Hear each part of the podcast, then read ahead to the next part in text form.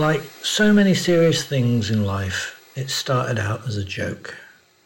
And now here I was, up before the beak, justifying my right to be officially recognized as Bufo Bufo, member of the family Bufonidae, affiliate of the class Amphibia, or, to use the common parlance of our times, a common toad.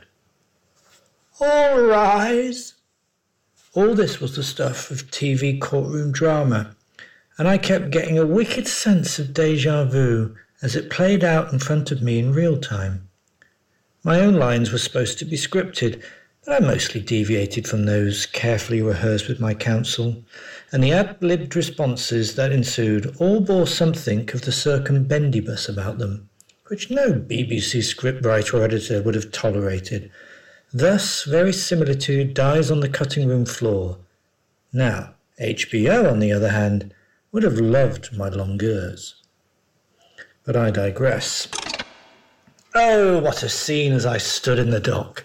Before me, on his perch, sat the beak, all wigged up like some pantomime dame playing girly girl for laughs. Then the plaintiff's barrister, with his mouthful of cut glass plums and his dab hand at withering glances. Beside him sat the plaintiff, my ex-wife, her outraged eyebrows forever making a dash for the ceiling. Then there was my barrister. A Poundland remained a bin's worth of merit, but fuck was she cheap. I needed cheap. Leering down above us all in the gallery, motley assembled journos, walked in off the street haters, and other assorted gossip mongers. They were all so many digital junkies on the lam.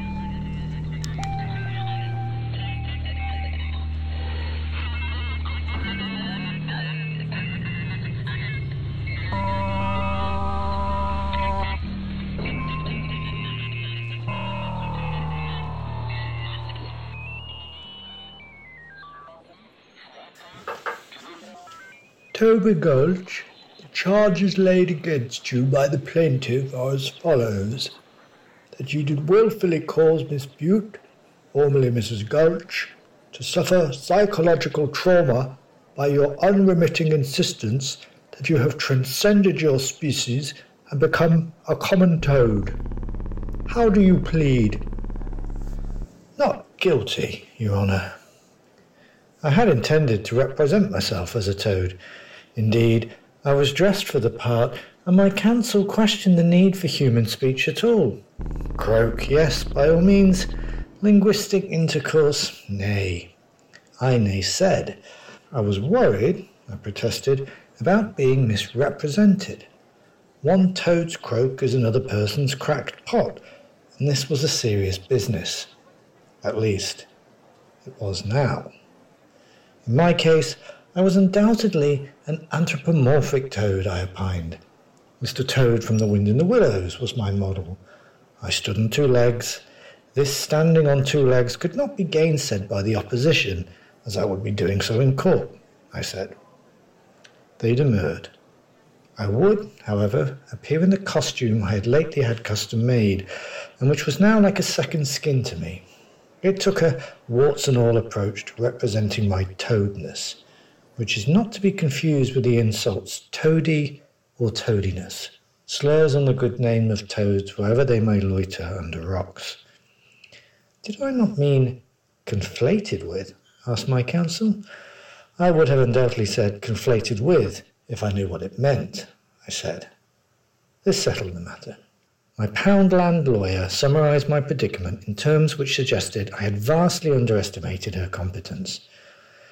This court must decide today whether the defendant, Toby Gulch, has undergone an involuntary species transition, which is the accidental corollary of a joke, and has thus fundamentally transitioned from human to amphibian, or more precisely, to have become, in the eyes of the law, in all essentials pertaining to such, a common toad. Ergo, the question is as to whether he really is a toad and is to be recognized as the first transspecies citizen of the United Kingdom and accorded all due rights of said citizenship, thus exonerating him from the accusations of willful psychological trauma. Put like that, It did seem quite the big deal the squealing press had made it out to be. And how exactly will this official title, Transpecies Bufo Bufo Common Toad, change your existence? asked the beak. Take you, Your Honour. Your wig, your robes, your gavel, your title, and even this very your honouring of Your Honour.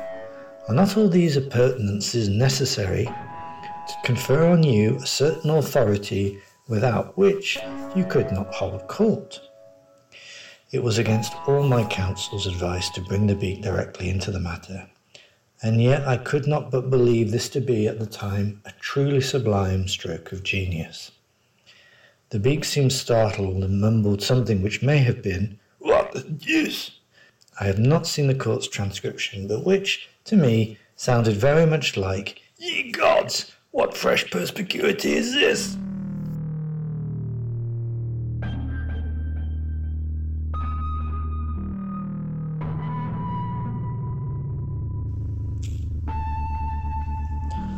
I was called upon to give a statement outlining the rudiments of my case, in layman's terms if need be. Initially, Your Honour, it was a protest. Yes, a humble protest, nothing more.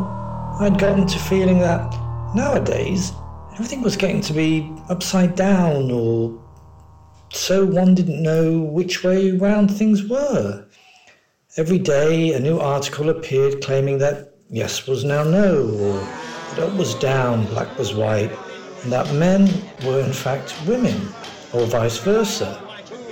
It was a world shorn of the comforting concrete abstractions that I had known in my childhood a water world obsessed with fluidity of all names and labels.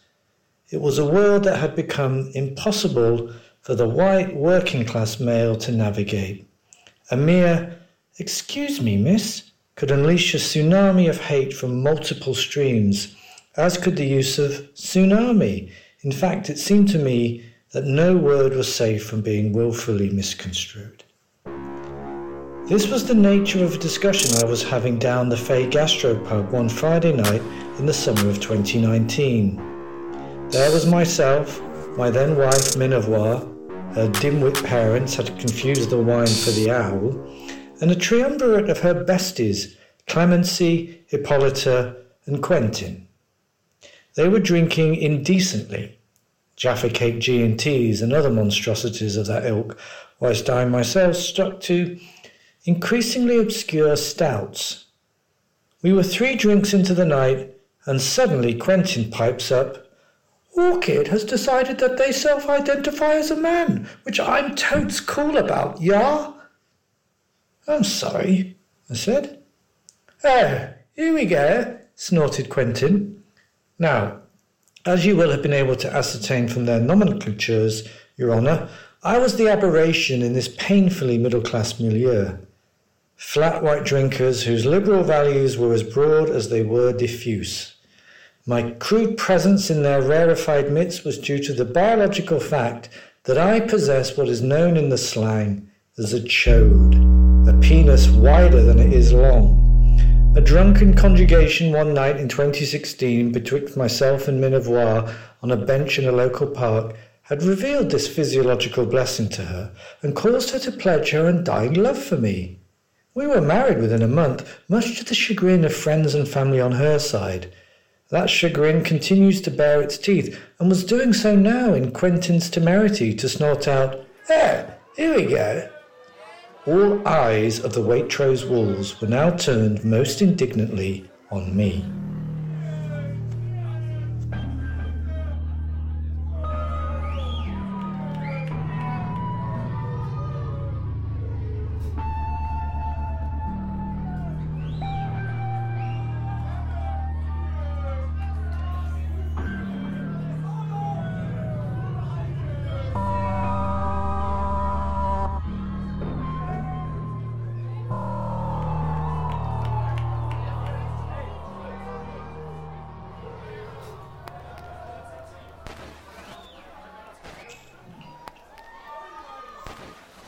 I replied, A militant feminist suddenly decides she's actually a man at what, 33? Clemency chimed in Quentin's favour. Why not? She's obviously felt this way her entire life. But clearly, some remain unable to fathom such deeply repressed agonies. Despite the well aimed kick at the shins from Minervois, I pressed on. You have to admit, though, that it is a tad curious how this, what is it, deeply repressed agony didn't stop her getting married and having two kids. It was Hippolyta's turn in the chorus of disapproval. God, how do you put up with such a Neanderthal? Where's his empathy? Because it's so utterly contrived, Hippo, as any clot can see, though apparently not. So let me explain it. There are two possible reasons at play. Either she's seen the light, that is, that men will continue to rule the world and thinks, fuck it, if you can't beat them, join them. Or she's still the same militant feminist hell bent on bringing down the patriarchy, only this time it's going to be an inside job. Good Lord, the knuckle dragging knows no bounds.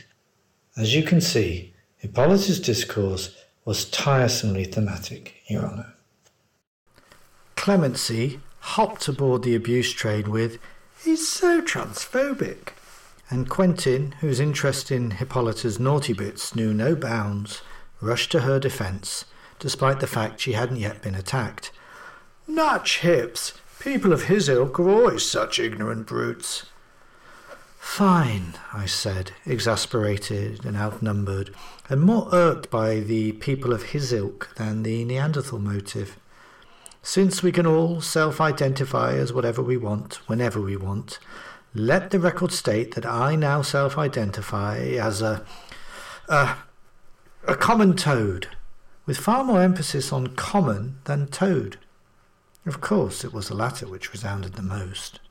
In any case, this did momentarily stymie the onslaught.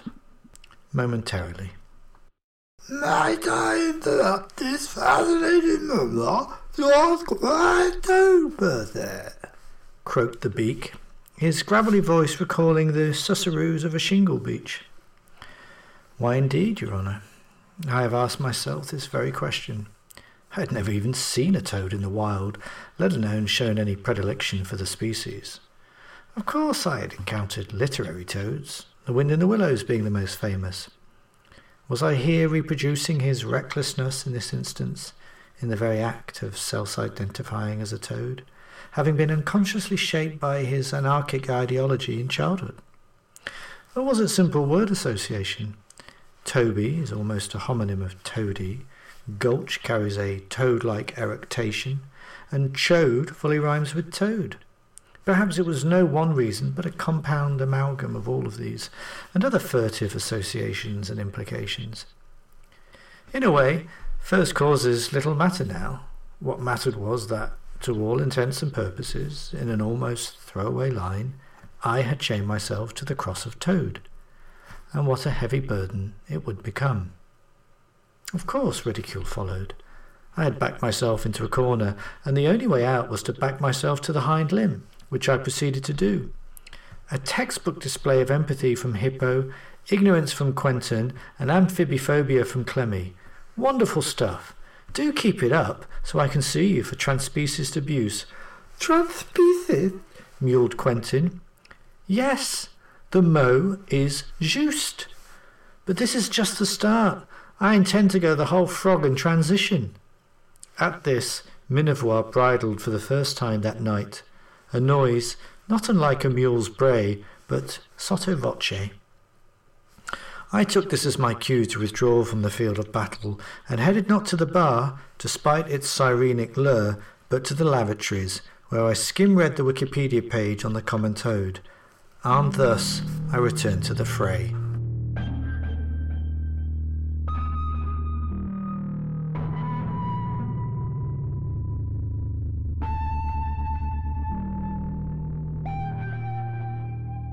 I was able to fend off most of the subsequent sallies with my cursory knowledge of toad physiology, and Minervois and I took our leave of the Waitrose wolves and headed home.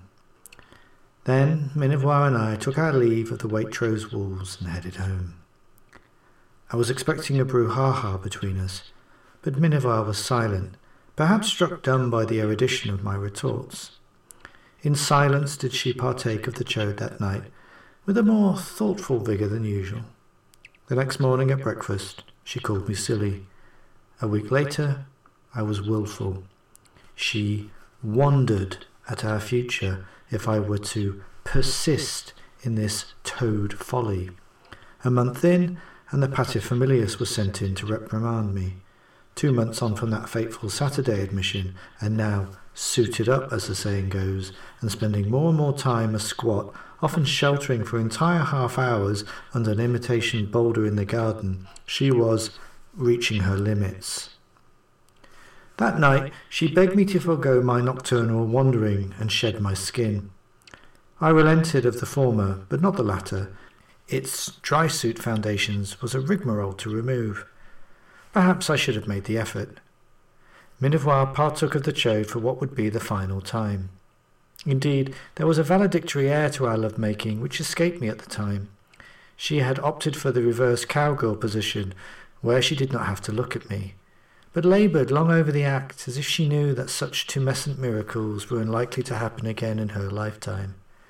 In the morning, she packed her bags and was off.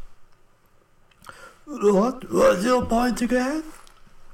The beak had dozed off and had now been gently jostled by a courtroom flunkey into wakefulness. Initially, the point I had been making by my wilful self identification was this. If left was now right, how was I even supposed to cross the road? Someone had to take a stand and speak up for the common man in the street and say, Enough! That man was me, and so I had set out to declare myself a toad. Ipso facto, it should have been tacit. Play. Proceed, Mr. Gulch.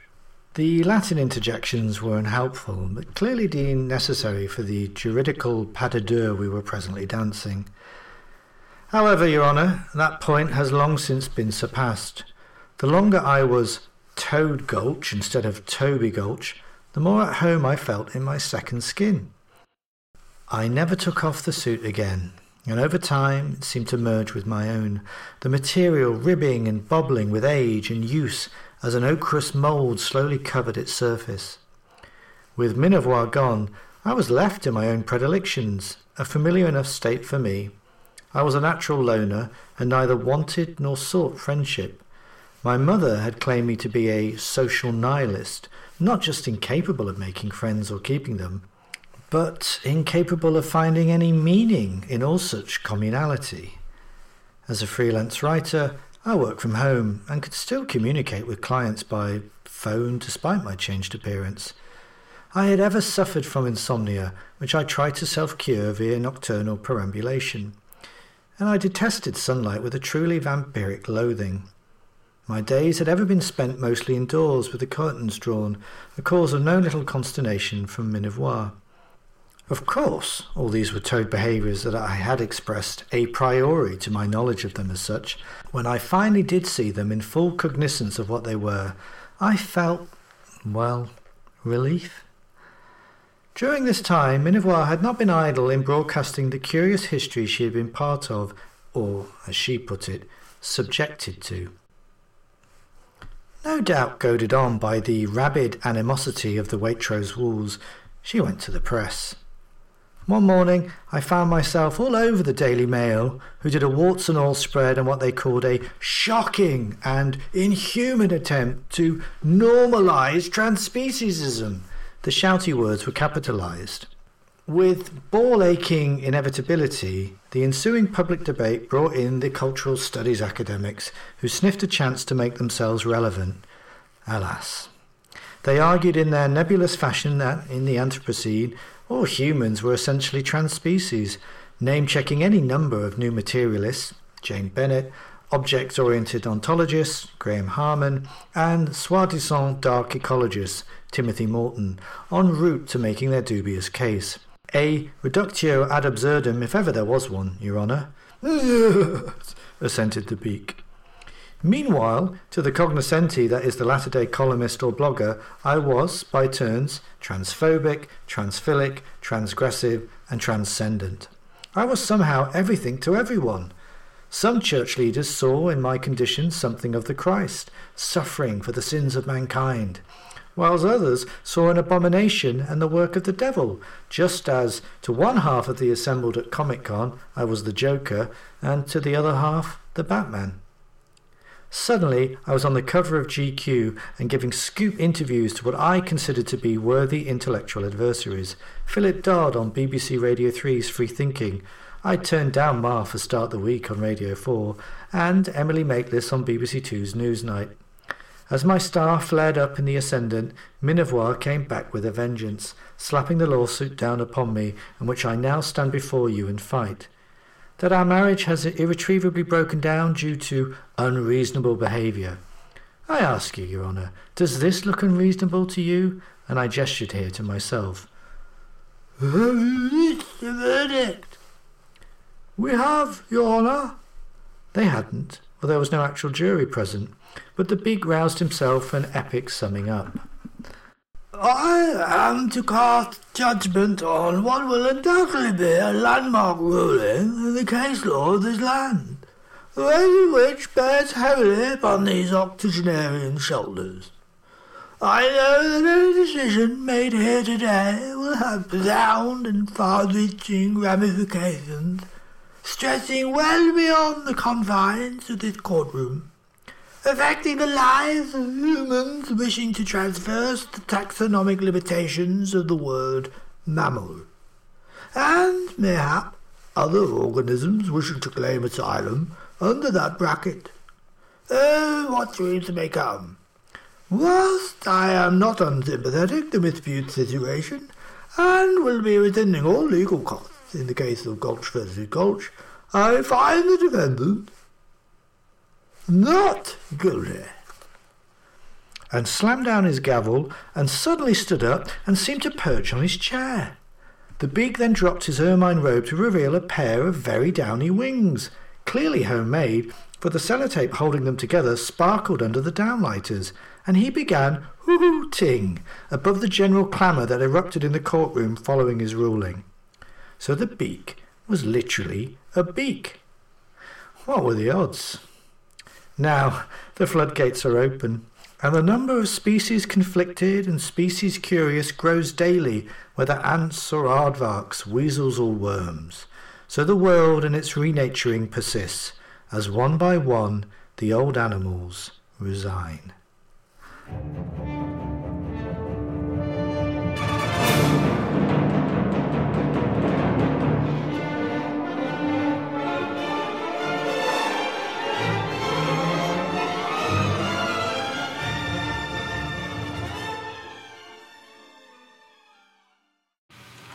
If you have enjoyed Modern Gothic, you might like to try some other podcasts by the same writer and producer, such as Baker Street 2033 and Dear Old Blood Notes on a Wittgenstein Noir. You could also consider supporting the writer at buymeacoffee.com slash Neil Fitzgerald.